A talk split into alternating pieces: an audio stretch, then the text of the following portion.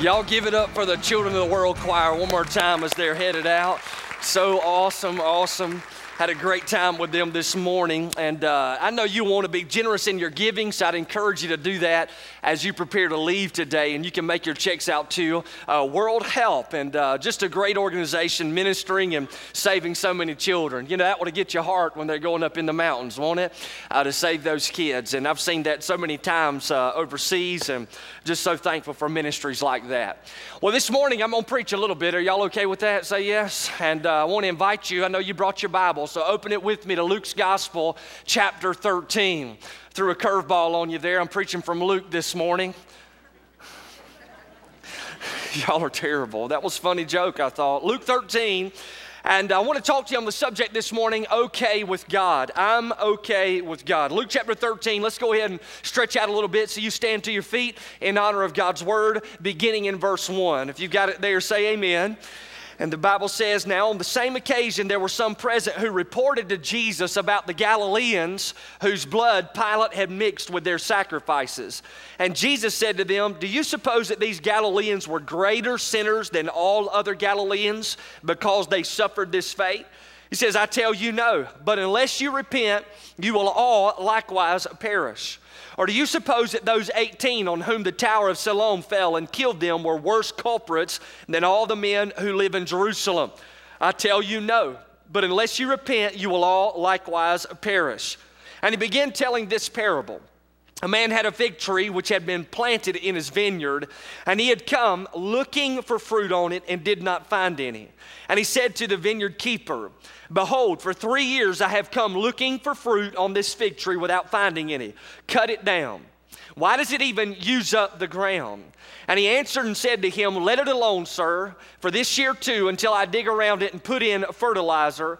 And if it bears fruit next year, fine. But if it does not, then cut it down. Let's bow together. Father, we thank you uh, for these children who have come this morning uh, to minister to you as well as to our hearts. And God, I pray that you are pleased with our time together today as we seek to lift up the reality of your Son, Jesus Christ, and what he has done to redeem us and to restore us into a relationship with you. And God, I pray for our time of worship this morning in the Word that you would grant grace, speaking by the Holy Spirit to every single person's heart I pray as well, God, that you would fill me with your spirit. Take total control, enable and empower me to remain focused on the task at hand to deliver your word this morning. And I pray as well for our time of invitation that you would begin to call people into a relationship with you, and we'll give you glory for how you work. And it's in the name of Jesus Christ that we pray. And everybody said, Amen. And you can be seated. Well, as disciples of the Lord Jesus Christ, you and I have been given a task by Him to go and make disciples everywhere. A disciple, what does one look like? A disciple is an individual who worships, reaches, grows, serves, and leads other people to do the exact same. Now, you and I are planted sovereignly by God's design in this culture that we might carry the light of the gospel to those who are far from God. So we've been given this task. And as we go into our current culture, it is amazing all of the different responses that you and I will receive when we share the gospel of the Lord Jesus Christ. But there is something that I have found to be very similar in both White and Hall County uh, since I've lived here for a couple of years. The majority of the people that I share the gospel with uh, in this culture actually have some form of belief in God. And the majority of them as well seem to be saying to me that they are okay with God. You know, Randy and I, our associate pastor, were eating lunch at a barbecue place this past week close to Dahlonega. And while we were there, we began to talk with the waitress and share the gospel with her. And so I asked her if she were to die, where would she spend eternity? And she quickly said, uh, without a doubt, she'd spend it in heaven. Said, so tell me why you're so uh, confident in that particular response. And she says to me, uh, because I believe in Jesus. And so, wanting to kind of keep the conversation going and to figure out a little bit more about her situation, I said, You know, the Bible says that the devil believes in Jesus, but that doesn't mean he's going to heaven. And so then she immediately kind of dropped her hands and opened her jaw. She was a little shocked. She said, I've been asked that question twice since I've been working here. What would happen to me if I died right now? And the first time a man asked me that, I told him that I would go to heaven. And he said, Why? And I said, Because I'm a good person. And then he told me that you don't get to heaven by being good, but you've got to believe in Jesus. And so now you're asking me, and I'm telling you, I believe in Jesus. Is that not the right answer either? See, she thought that she was okay with God, and yet she was just simply trying to get an answer to a question right. And this is the kind of context in which you and I live. That there are many people, when you share the gospel and I share the gospel, to make a disciple, you begin with the gospel, that they will say, Hey, I'm okay with God. But why do people respond in this matter? Why do people actually think that they are okay with God? Why is it this morning, as I preach through services, that there will be people in the context of those services who have come to church and they think that they are okay with God? But why is that? Well, Jesus gives us two major reasons that people believe that they are okay with God. And He not only shows us what they believe, but He also shows us how we are to respond as we begin to make disciples. And so let's begin, first of all, by noting that there are some people who would say, I must be okay with God because there is no tragedy in my life. There's no tragedy in my life. Look in your Bible, chapter 13 and verse 1. You've got it there, say yes. Now, pay attention, this is awesome. He says, Now, on the same occasion, there were some present who reported to Jesus about the Galileans whose blood Pilate had mixed with their sacrifices. Now, not much is known about this historical event. However, it seems that this tragedy had occurred uh, very soon to the time frame in which they had come asking Jesus about it. You had some Galileans who were in a temple on one occasion making sacrifices to the Lord. And in the context of making those sacrifices, Pilate had sent in some assassins, and they murdered those people who were worshiping before the altar. And in the context of their murder, the blood which flowed from their veins mixed with the blood of the sacrificial animals and it went over the altar. And now these individuals are coming to Jesus trying to figure out what he might have to say about the situation. Now, as we understand Jewish culture, you and I come to find a very interesting fact about them. In this particular day, they actually believed that if a person suffered, it was a direct result of their sin. And so, whenever they began to talk about these Galileans who had been put to death in the temple, they, in some form or fashion, believed that they actually deserved the wrath of God in that moment. And they would, in their hearts and minds, believe that, that, that those Galileans were actually greater sins than they themselves. And because they had escaped this tragedy, they did not receive this punishment of death in the temple. And so now they come to Christ asking Him questions. Now, the root problem of the individual's heart that is asking the question to Jesus is self righteousness. They, in some form or fashion, believed that what they do or what they do not do had somehow accredited them righteousness before Almighty God. And because there was no tragedy in their life, because there was a lack of suffering, they believed that they were okay with the Lord. So now, how does Jesus actually respond to their situation? Look in your Bible with me, if you will, at verse 2. Jesus said to them, Do you suppose that these Galileans were greater sinners than all other Galileans because they suffered this fate? See, Jesus identified the root issue in the heart of those who had told the story about Pilate and the murderers. There were people present who felt that they were more righteous because they didn't suffer the same fate as the Galileans in the temple. In other words, they were thinking, I must be okay with God because I have escaped tragedy. Now, as I share the gospel and as you share the gospel, we run into this kind of response. If you were to die right now, where would you spend eternity? Heaven. Tell me why you're so confident. Well, because Man, I've just been so blessed in my life. I know the Lord is a part of my life. And they begin to go through a litany of what they consider blessings from God. They say, I have a, a, great job. I've got a great family. I'm just really blessed. I know that God has given me all of these things. But underneath this thought pattern is quite often a heart of self-righteousness which believes that because they have blessings in their life that they somehow earned it because of their goodness before God. And I've also visited those who were in the hospital who are far from God, did not have a relationship with Him. And so I share the gospel with them. They don't respond in faith, but instead they do ask me because I'm a pastor, they're like, just pray for me. And so I'll pray for them. And then I've seen some of them recover and they'll come back to me and they'll say, I must be okay with God because He got me out of the hospital. So everything must be all right because I have escaped some tragedy. So, how do we respond? Well, we could say, Do you suppose that those who are poor and who have a lack of what we would consider blessings are greater sinners than you? Uh, do you suppose that, and do you think that because individuals suffer and you do not, that God somehow has granted this to you because you are more righteous and good than other people? Look in your Bible at verse 3. Jesus says, I tell you no. But unless you repent, you will all likewise perish. So Jesus tells his listeners that they will experience the same fate as the Galileans. What did the Galileans experience? Death.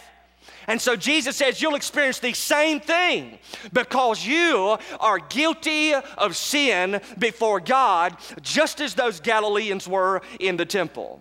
Notice verse 4, Jesus brings up another scenario. He says, Do you suppose that those 18 on whom the tower in Siloam fell and killed them were worse culprits than all the men who live in Jerusalem? So Jesus brings up this other tragedy. And this tragedy did not have murderers in it. In it, a building simply collapsed, most likely due to a faulty foundation, and it fell upon 18 people and crushed them immediately, and their life was snuffed out. And Jesus is like, "You think those people were worse culprits than you?"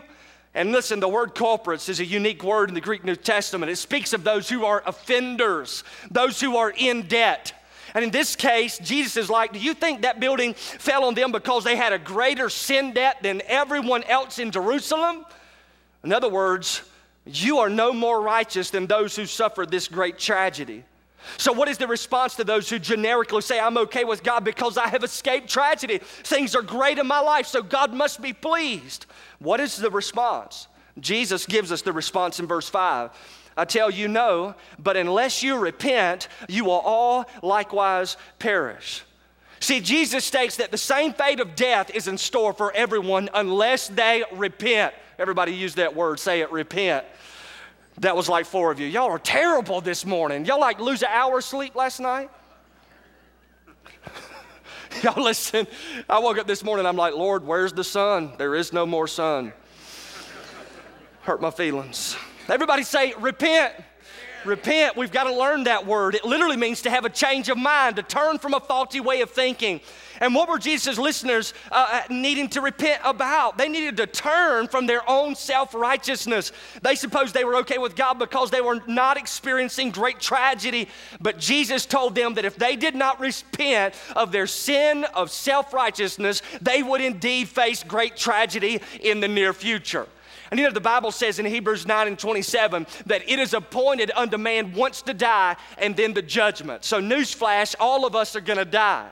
We're going to stand before God at the judgment. And for those that you share the gospel with and I share the gospel with, or even those present this morning, if they say, I must be okay with God because of a lack of tragedy, then they still have not repented of their sin and placed their faith in the Lord Jesus Christ. And the absence of tragedy is no indication that a person is all right with God. You are no better than any other person on the planet. The Bible says we have all sinned and fallen short of God's holy standard. The Bible also says that the wages of our sin is death, but the gift of God is eternal life in Jesus Christ our Lord. See, to experience eternal life and avoid eternal death, we must repent of our sin and place our faith in the Lord Jesus Christ, salvation given to us as a free gift. And so that is the only way that a person can actually be right with God. We must turn from our sinful way of thinking. We were to no longer justify ourselves by unbiblical measures. You know, sharing the gospel with individuals, they often begin to tell me that they're not that bad of a person. I'm not that bad. And I typically respond, yeah, compared to everybody else. But ultimately, you and I are not compared to everybody else. We're compared to the law of God. And we are sinners before God. And we should, in a broken fact, fall before the Lord of glory and admit that we are sinners, turn from our sin, and trust the death of Jesus Christ and his resurrection as payment for our sin. The blood of Jesus Christ shed on Calvary's Hill is the only way a person can actually be forgiven. So it is essential that you repent and you trust in Jesus Christ. There is no other way. Now, secondly, I would say that there are individuals who make the comment, I must be okay with God because I believe that God exists. So look in your Bible, 13, verse 6 he began telling this parable. A man had a fig tree which had been planted in his vineyard, and he came looking for fruit on it and didn't find any. And he said to the vine keeper, uh, Behold, for three years you've come looking for fruit on this fig tree without finding any. Cut it down.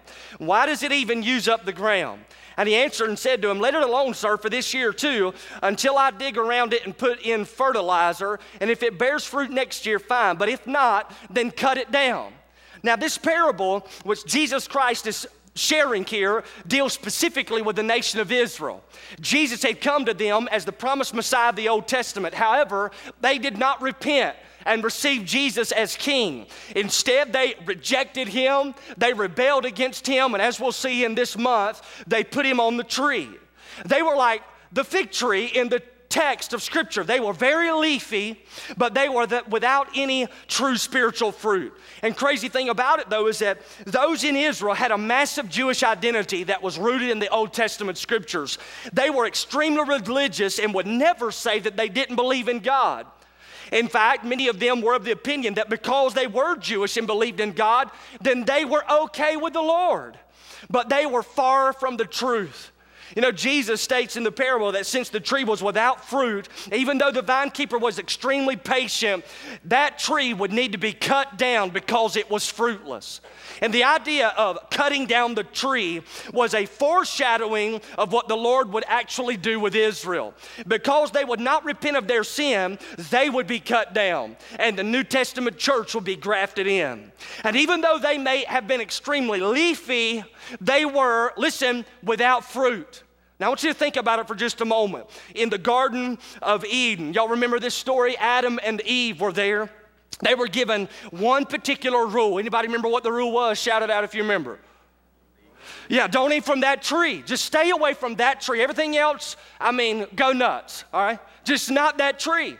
But Adam and Eve actually ended up eating from the tree. And you'll remember, according to the Bible, what they did. They, as soon as they fell and committed the sin, ran to tr- other trees and ripped off these massive leaves and tried to cover up their nakedness. As soon as they sinned, they experienced separation from God, and the guilt of sin was upon their life. And so they started a new church in the Garden of Eden. And that church, they would have named it Leafy Baptist Church. Are y'all listening? They were covering up all of their sin, trying to cover it up from God. And yet God came, as according to the scripture, into the garden and called them out on the carpet for their sin. And that's what Israel was involved in in Luke chapter 13, as well as the rest of the Gospel of Luke. They had created a religious system of leaves, and they were trying to cover up their guilt and shame. This is what Paul the Apostle did as well before he came into a personal relationship with Jesus Christ. So Paul was like, if anybody could brag about their leaves, I could. I have more leaves than anybody else. He'd be holding up the leaf. I was circumcised on the eighth day, which was a big deal in Jewish culture. I was of the nation of Israel, leaf number two. Leaf number three, I was from the tribe of Benjamin. Leaf number four, I'm a Hebrew of Hebrews. Leaf number five, as to the law, I was a Pharisee. I had all of these leaves, Paul would say. And yet, he would find, which I think is awesome, and ultimately say that his leaves of religion were rubbish, trash, in comparison to knowing Jesus Christ as Lord and Savior. He repented of his sin and he realized that his external religious activities could never, ever cover up his sinful heart. And that's the deal with some people who we share the gospel of Jesus Christ with today.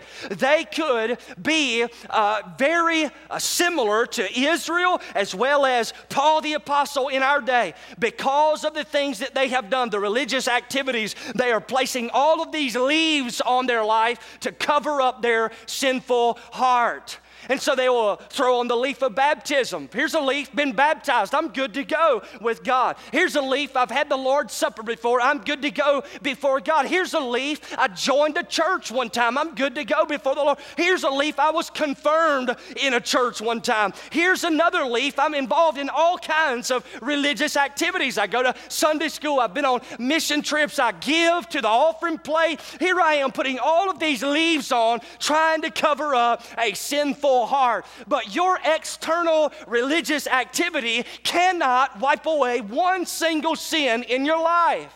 And that's what the scripture's teaching here. And if the Lord Jesus Christ comes and you are all leaves and no fruit, you will be cut down. That is the strong statement of the Lord Jesus Christ in this text. So, what should you do? Well, Jesus says, You better repent, or else you will likewise perish. You better turn and trust Christ, or you will perish. See, when a genuine or when a person genuinely repents of their sin, there is visible evidence from their hearts of that person which God Himself sees. Here's some ways you know that you've not repented. Are y'all listening? Say yes. You have not repented if you are concerned about your reputation. So, if you come into the context of a worship service and hear a gospel message, and God says you need that, and yet you say, There's no way I can make a decision. All these people know me. I grew up in this town, I grew up in this church. What if I came forward? What would everybody say? That's not repentance. Repentance says, I could care less about my reputation. I want to just simply be right with Almighty God. And so repentance turns from sin, trusts Jesus Christ, and says, I don't give a rip what you say about it. That is genuine repentance. But we also know that you have not repented if you are seeking to justify your sin. And so you sit there and you hear the truth, and yet you want to justify your sinful lifestyle. Surely God's all right with this. Surely it's not that big of a deal. That is not repentance. Repentance says, if God abhors it, I abhor it as well. And so I want to turn from my old way of thinking and living and trust in the Lord Jesus Christ. You know, David has a phenomenal prayer of repentance in Psalm 51. You may want to go through it this week, but listen to what he writes he says to the Lord, Wash me thoroughly from my iniquity and cleanse me from my sin. For I know my transgressions and my sin is ever before me. Against you and you only, Lord, I have sinned and done what is evil in your sight. See, genuine repentance brings forth a life that desires to follow the Lord Jesus Christ and to honor Him. Genuine repentance brings forth fruits in keeping with repentance. And fruit is what the Lord Himself looks for in your life and in my life. But you and I can't even muster up the fruit in our life. We can't, in our flesh, create fruit that will please God.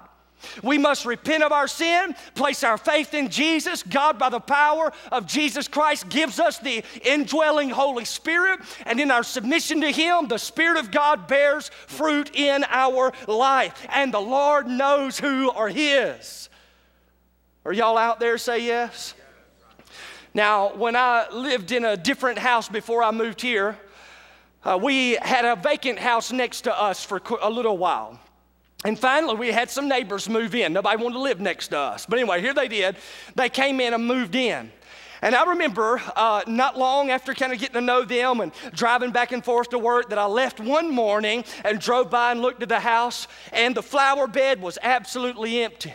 Drove home that afternoon, looked at the flower bed again. And by the way, I don't normally do this. Are y'all listening? But anyway, so I looked at the flower bed again, and it had all of these tulips lined up in it. And I thought to myself, those things weren't there this morning. How in the world did they get those tulips to grow so fast? And they were beautiful too. Y'all listening? Now, tulips. Are y'all listening to me preach? But anyway, so the tulips were there, and then finally I started thinking, there's no way in the world those tulips grew that quick, and they stayed in the ground for like weeks at a time. This makes no sense whatsoever. So I snuck over to inspect tulips. They were plastic. Fake tulips, three foot tall. Are y'all listening? So I cut every one of them down and burned them in my fireplace. I'm just kidding. But it's unique. Driving by the house, just cruising along, you would look out there and say, Look at their garden. They got it going on up there. Look at all those flowers. And yet, every one of them were fake.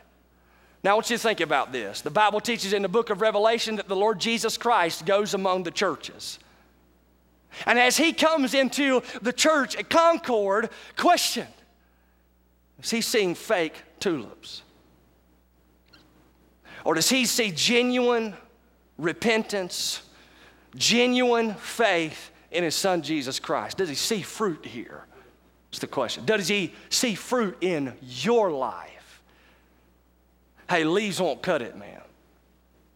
There must be fruit. And the only way you can get fruit is by the power of the Holy Spirit. So I'd encourage you, if you've not made a decision to follow Jesus, that you'd do so. Amen? Let's bow together. Father, thank you for your word this morning.